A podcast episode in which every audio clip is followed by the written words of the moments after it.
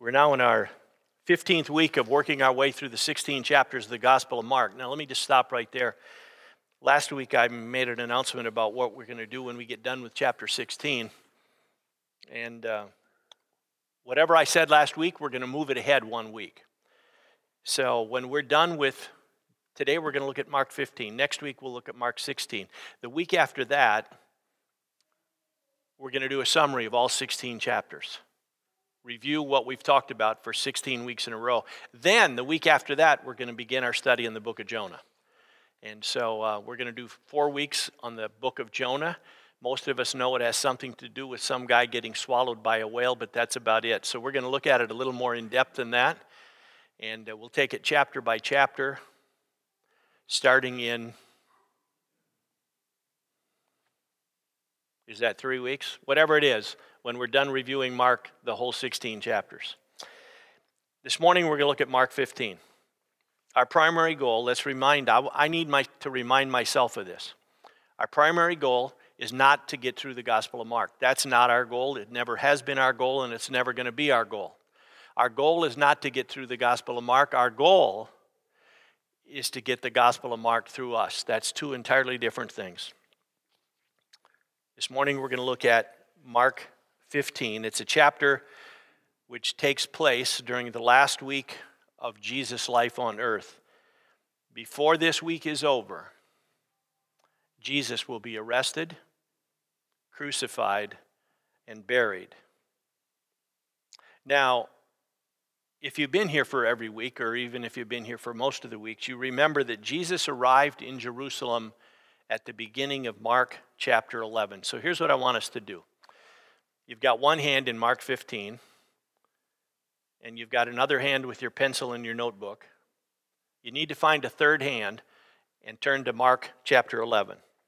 If we assume, and uh, I, I think that we're going to agree with this, if we assume that Jesus' ministry lasted three years, now let's just take a breath. I can't prove to you from Scripture that his ministry lasted exactly three years to the month or week or date. Nobody knows that. Some people believe that his ministry actually lasted three and a half years. But for conversation's sake, here at Crosspoint this morning, we're going to assume and we're going to agree that his ministry lasted for three years. If we assume that it lasted for three years, then we need to believe in the bottom of our hearts that Mark chapter 1 all the way through Mark chapter 10 in a time frame is two years and 51 weeks. Okay? I don't think it's two years and 51 weeks to the day, but for our conversation, because beginning in Mark chapter 11 to the end of Mark 16, all those chapters take place in the last week that Jesus walked this earth. So if it was three years of ministry, and Mark 11 to 16 is the last week, we have to agree that the first 10 chapters are or a summary of everything that Jesus did and said in the first two years and 51 weeks. Does that make sense? Say yes. Okay, good. We're going on. Look at Mark 11. I'm going to read, and we're going to reread this because we already read this four or five weeks ago. Mark 11, I just want us to read the first 10 verses. Now, when they drew near to Jerusalem, to Bethphage and Bethany at the Mount of Olives, Jesus sent two of his disciples and said to them, Go into the village in front of you, and immediately as you enter it, you will find a colt tied on which no one has ever sat. Untie it and bring it. If anyone says to you, Why are you doing this? say, The Lord has need of it and will send it back here immediately. And they went away and found a colt tied at a door outside in the street, and they untied it. And some of those standing there said to them, What are you doing untying the colt? And they told them what Jesus had said, and they let them go. And they brought the colt to Jesus and threw their cloaks on it, and he sat on it. And many spread their cloaks on the road, and others spread leafy branches after that they had cut from the fields. And those who went before and those who followed were shouting, Hosanna, blessed is he who comes in the name of the Lord. Blessed is the coming kingdom of our father David. Hosanna in the highest. Now let's remind ourselves what we just talked about. Mark 11 is the beginning of the last week that Jesus is alive on the earth.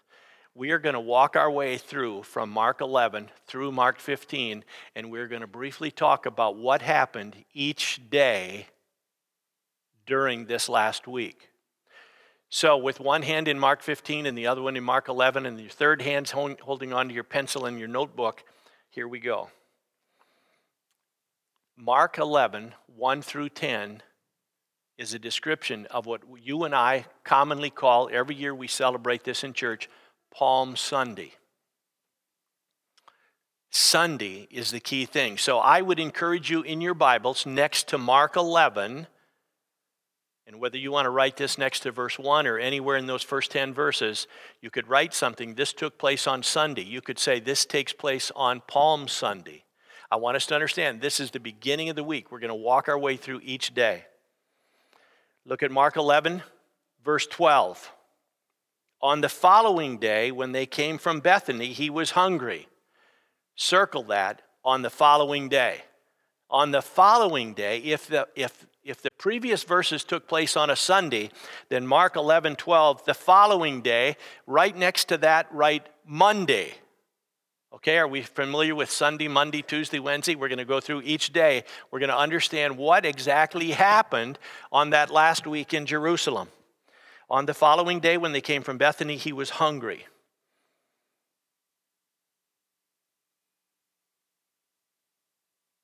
It's deductive reasoning. If what happened before took place on Sunday, then the following day would be what? Monday. You got it. On Monday, what does Jesus do on Monday? On Monday, he chases the people who are buying and selling the stuff in the temple. He chases them out of the temple. Scroll with me down to Mark 11, verse 27.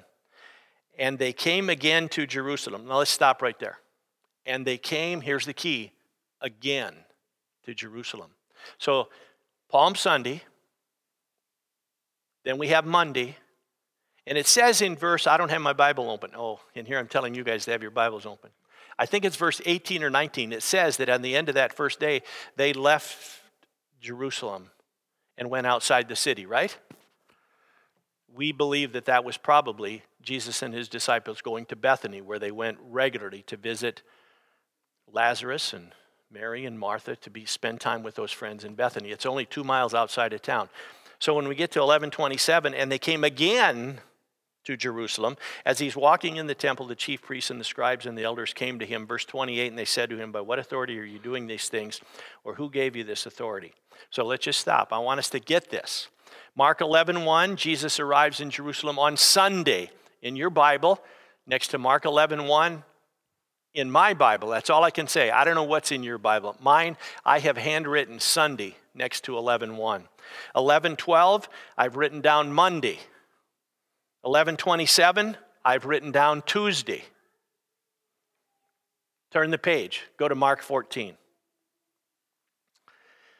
It was now two days before, Mark 14, verses 1 and 2. It was now two days before the Passover and the feast of unleavened bread. And the chief priests and the scribes were seeking how to arrest him by stealth and kill him, for they said, Not during the feast, lest there be an uproar from the people. This is what we know. We know that Jesus was crucified on Passover. I don't remember if I've talked about this in the last couple of weeks, but we did an, a, we sort of did a, um, a census count in Sunday school a couple of weeks ago. We added up the number of years that the people in class two or three weeks ago had been attending church. Okay? And on that particular Sunday, two or three weeks ago, the number of years that we had been going to church was 655 years. 655 years that group had been in church for 655 years. So when I say we know that Jesus was crucified on Passover, we know that because we've been going to church for 655 years. Passover. Passover is this annual celebration. It's a Jewish celebration that today we would say something like Jewish people have been celebrating Passover for 3,300 years. Wow. and they will celebrate Passover. Unless Jesus comes back in the next few months, they will celebrate Passover again in April of 2020. But at the time, Mark 15, during this week, this last week of Jesus' life, Jewish people had been celebrating Passover for a little over a thousand years. Passover is a reminder to Jewish people of what happened on that night in Egypt so many years ago when they were held bondage. God spoke to Moses, and Moses told the people that the death angel is going to pass over. That's where we get this word Passover. The death angel on a particular night in Egypt is going to pass over every house in Egypt.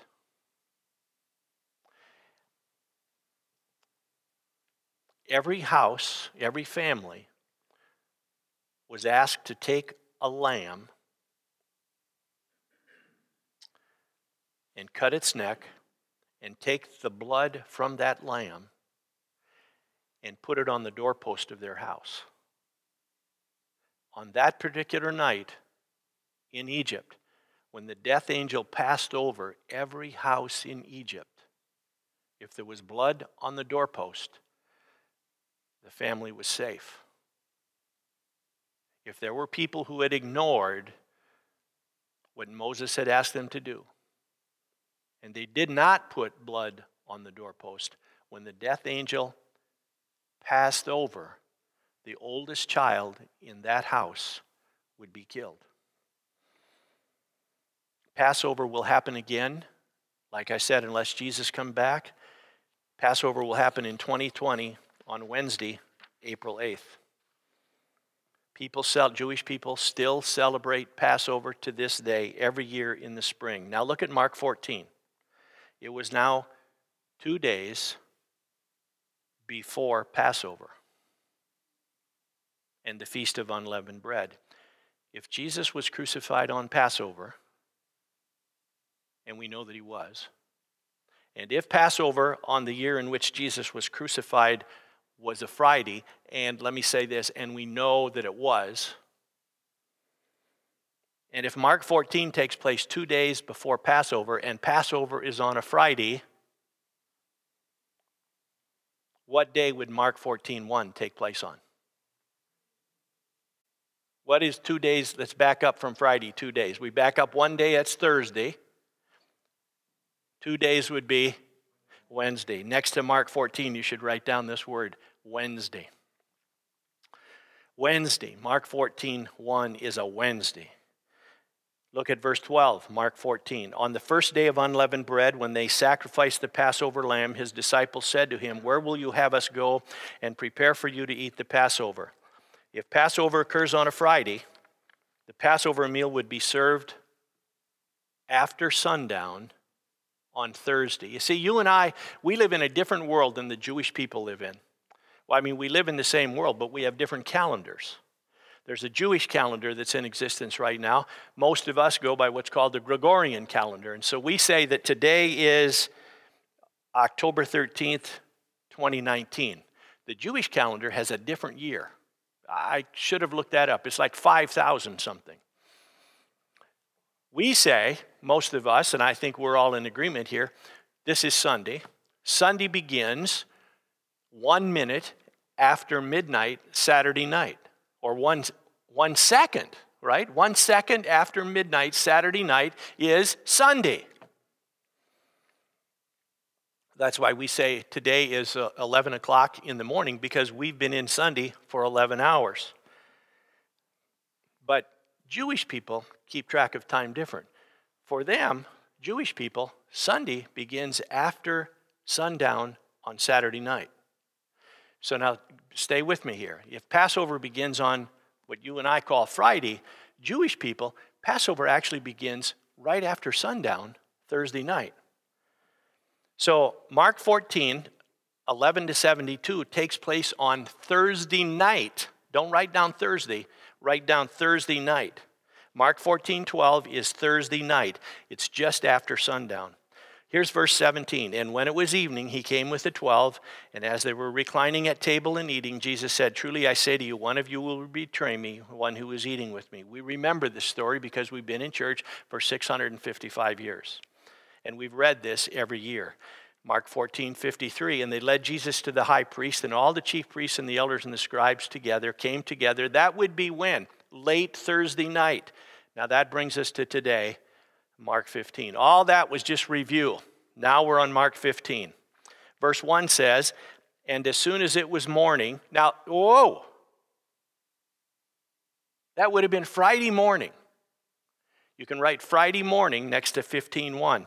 As soon as it was morning, the chief priests held a consultation with the elders and scribes and the whole council, and they bound Jesus and led him away and delivered him over to Pilate as soon as it was morning. Probably means any time after sunrise. So what day is it now? What day is it in Mark 15 1? Friday, we're together. And because it's the first day of Passover, this is the day when the lambs would be sacrificed in Jerusalem. Now, Jesus was crucified on Passover, which, if you're not familiar with this term, because Jesus was sacrificed on the same day as the lambs. That's why we call Jesus the Lamb of God. He was crucified on the same day that all those lambs were crucified in Jerusalem as a way to seek the forgiveness of their sins. Now, with Mark 15, let me read the first 15 verses. As soon as it was morning, the chief priests held a consultation with the elders and scribes and the whole council. And they bound Jesus and led him away and delivered him over to Pilate. And Pilate asked him, Are you the king of the Jews? And he answered him, You have said so. And the chief priests accused him of many things. And Pilate again asked him, Have you no answer to make? See how many charges they bring against you? But Jesus made no further answer, so that Pilate was amazed. Now at the feast, he used to release for them one prisoner for whom they asked. And among the rebels in prison who had committed murder in the insurrection, there was a man named Barabbas. And the crowd came up and began to ask Pilate to do as he usually did for them. And he answered them, saying, Do you want me to release for you the king of the Jews? For he perceived that it was out of envy that the chief priests had delivered him up. But the chief priests stirred up the crowd to have him release for them Barabbas instead. And Pilate again said to them, Then what shall I do with the man you call the king of the Jews? And they cried out again, Crucify him. And Pilate said to them, Why? What evil has he done? But they shouted all the more, Crucify him. So Pilate, wishing to satisfy the crowd, released for them Barabbas, and having scourged Jesus, he delivered him to be crucified. Now let's go back. Let's go back in history. We can't look this up in the Bible. So we have to go to the library, or I guess today we could use our smartphones and just Google it, okay? But you're not allowed to Google this while you're in church. Who is this guy named Pilate? And when did he serve as the Roman appointed governor of Judea? Well, I can tell you that he served from 26 AD to 36 AD. Now, this is important to. So, in my Bible, next to wherever we're at here, Mark 15, when it starts talking about Pilate, if you look in my Bible, right there, I've written Pilate was the governor from 26 AD to 36 AD. So I've always got that as a point of reference in my mind. That's important for us to know. Now, there are two schools of thought. You know, and, and to this moment, I've only ever heard of two. Now, there might be another one out there someplace, but there's two schools of thought as to when Jesus was crucified. There are a certain number of, and I'm talking about conservative evangelical Christians, there are a certain number of us around the world that believe Jesus was crucified in AD 30. Then there's a certain number of us in the same category, evangelical Christians all over the world, who believe that Jesus was crucified in 33 AD. Some of us believe 30, some of us believe 33. For years, I believed it was 30. And I suppose 10 years ago, even though I'm old and even though I'm Swedish, I changed my mind. I now believe that Jesus was crucified in 33. And as I thought about this, I can't remember why I changed my mind. But I know I did, and I know it was about 10 years ago. So if you're going to ask me why, don't waste your time because I can't remember. But if you give me a week or two, I'll look it up. This is important because it's important for us to remember who was in control of the country was Pilate. He's the Roman, the, the Roman government appointed him to be the governor from 26 to 36. Now, you might discover out there on the internet, although I don't believe you're going to do this, that somebody believes Jesus was crucified in 31 AD or somebody 32 or 36 AD. No, you won't. Because in those 11 years when Pilate was the Roman governor, are you tracking with me? In those 11 years, from 26 to 36, there are only two times when Passover occurred on Friday. Aha. And you guess what years those are? 30 and 33. Jesus is crucified during the reign of Pilate. He's crucified on a Friday because that's the day of Passover. And there's only two times that Passover occurs on a Friday during the 11 years that Pilate is the governor. Remember, next year, Passover occurs on a Wednesday, April 8th. As the official Roman appointed representative, he is the only one in the province of Judea who can declare capital sentences. The Sanhedrin, no. The Sadducees, no. The chief priests, no. The Pharisees, no. They have no authority over who's crucified. They have to bring Jesus to appear before this guy named Pilate. Now, Mark's gospel is the shortest of the four gospels. It isn't that he leaves things out. It's, this is the inspired holy word of God. This is what the Holy Spirit told him to write. John, on this topic, gives us a little more information. So now I know you've already got four or five hands going with all these things, but hang on to everything and turn with me to John 18. I want to read three or four verses beginning in verse 28. John's talking about this same event. John 18, beginning in 28. Then they led Jesus from the house of Caiaphas to the governor's headquarters. Now remember, who's the governor? That's Pilate. Then they led Jesus from the house of Caiaphas to the governor's headquarters. It was early in the morning. They themselves did not enter the governor's headquarters so that they would not be defiled but could eat the Passover. Now hold it, time out right there. Remember, one of the things that I'm as guilty as anybody, when we read scripture, we read too fast. They don't want to go in Pilate's house. He's a Gentile.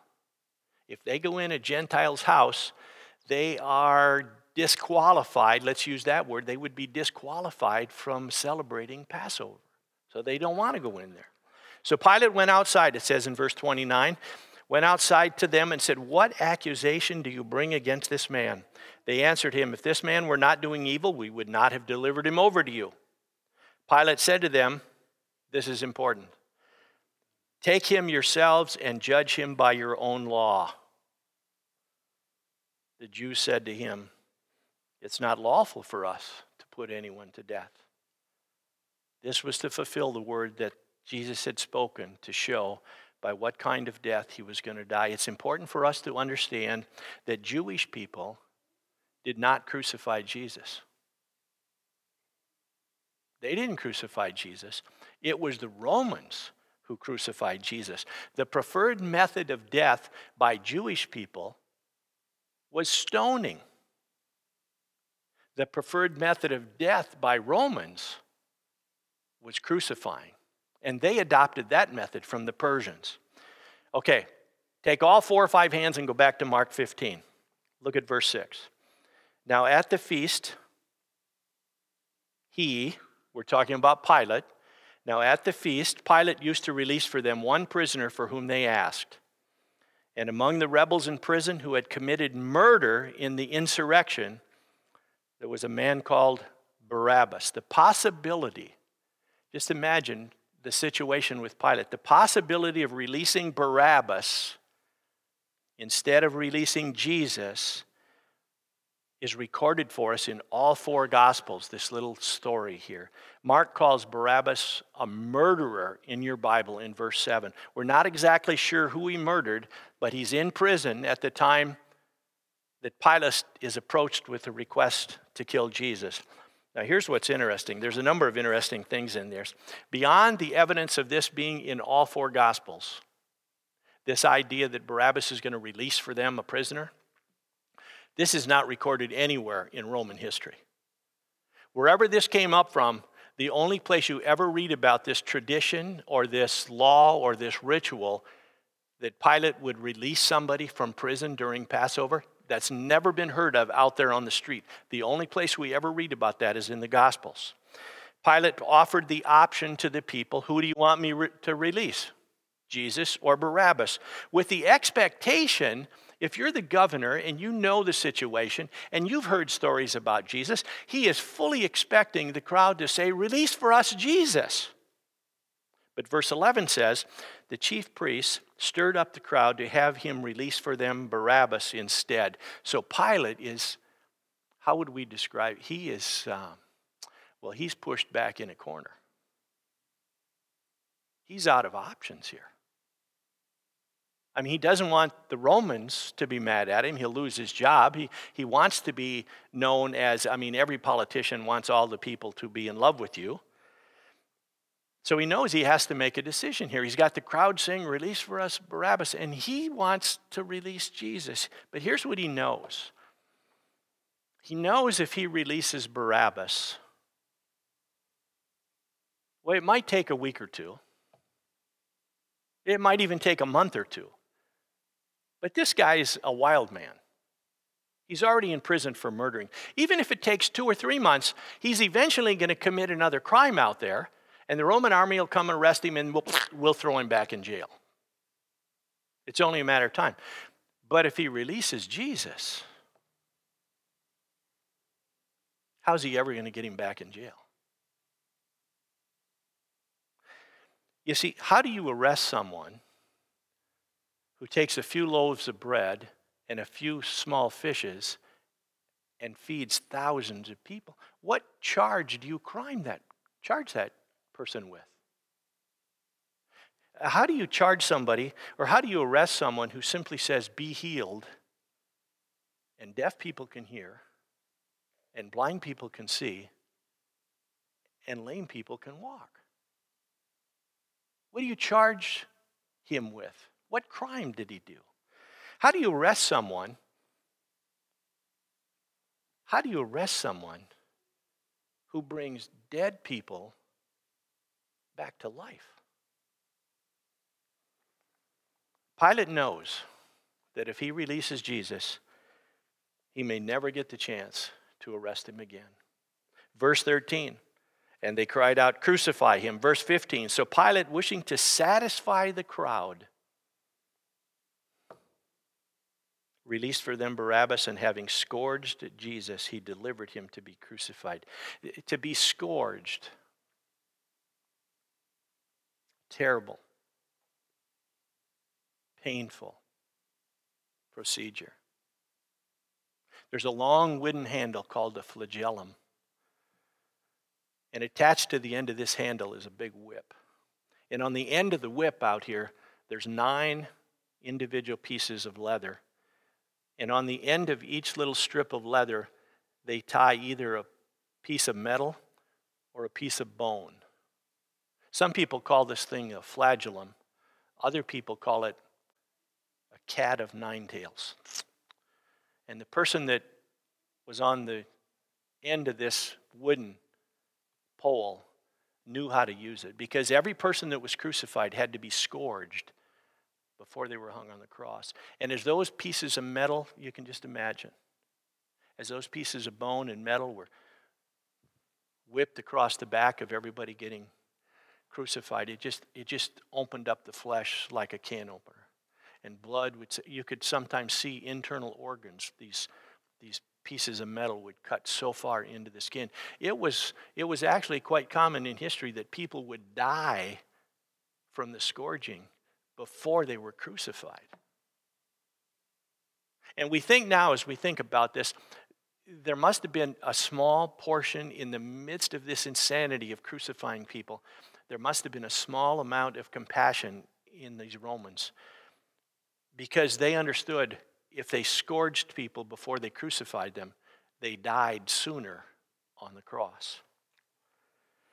So, what Jesus said would happen back in Matthew 20, beginning in verse 17, is now coming true.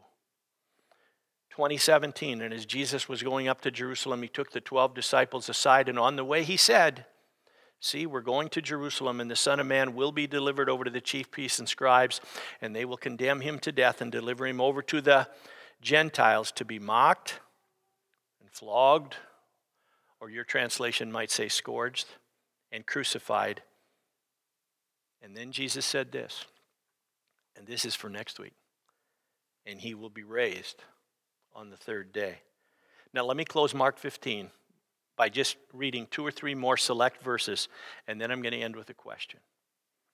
Let's jump down to Mark 15, verse 20.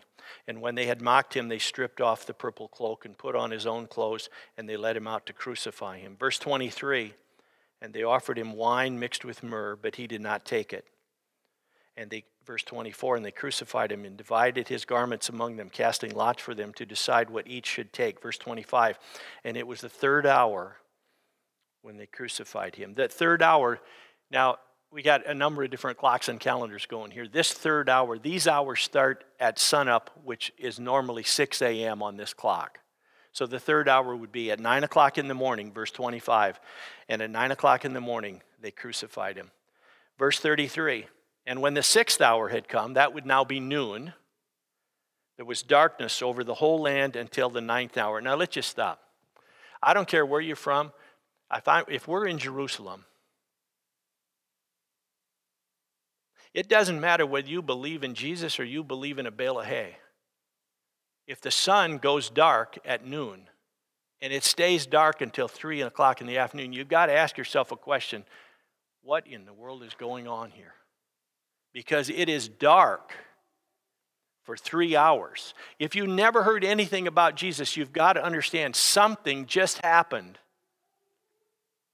and nobody can explain it. Verse 33 And when the sixth hour had come, there was darkness over the whole land until the ninth hour. That'd be three o'clock in the afternoon. And in the ninth hour, Jesus cried out with a loud voice, Eloi, Eloi, Lama Sabachthani, which means, My God, my God, why have you forsaken me? Verse 37 And Jesus uttered a loud cry and breathed his last.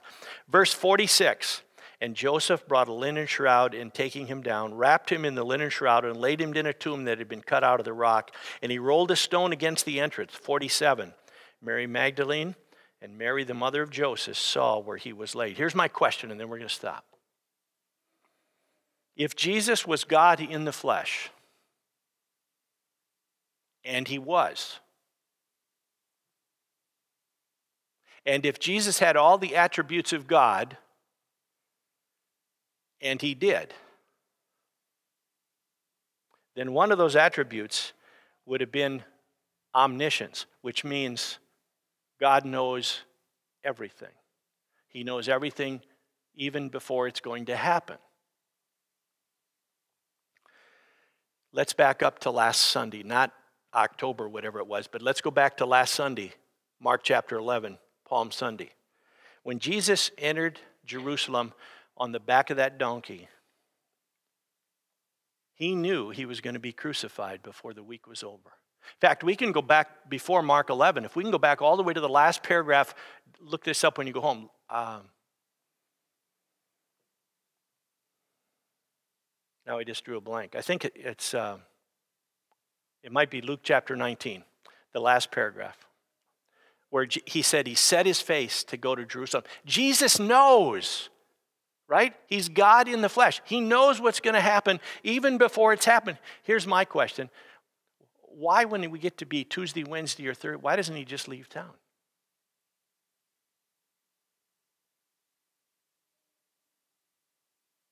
He knows what's going to happen if he stays there.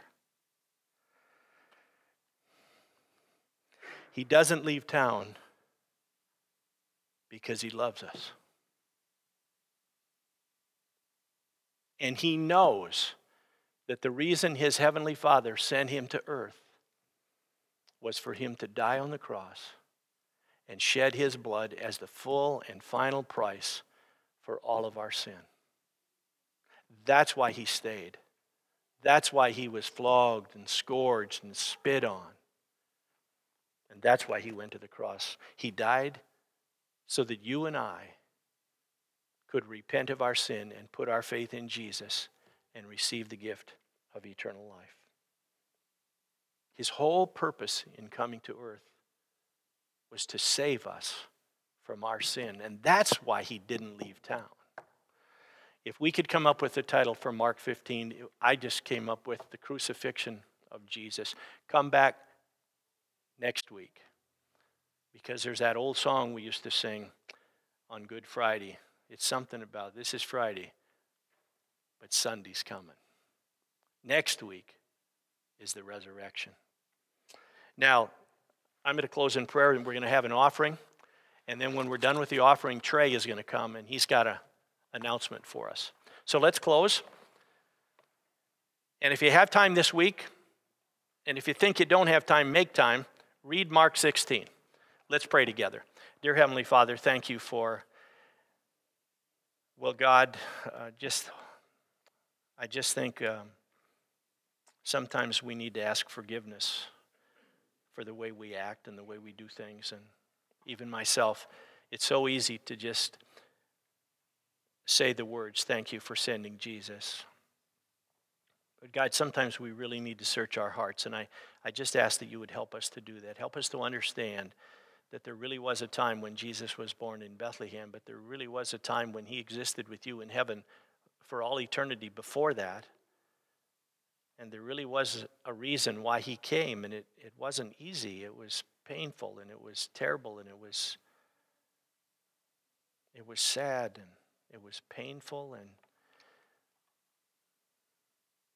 God, we thank you for sending Jesus, who lovingly and willingly came into this earth. And in the midst of all of the abuse that he suffered and the pain that he suffered, he went to the cross and he shed his blood as the full payment for our sin. And so, God, we want to thank you for that, and we will thank you for that for all eternity. Thank you for loving us so much that you provided a way for us to receive the gift of eternal life. And now, as we take this offering, we thank you for each gift and each giver. We ask that you would help us to continue being good stewards of what you entrust into our care. In Jesus' name we pray. Amen.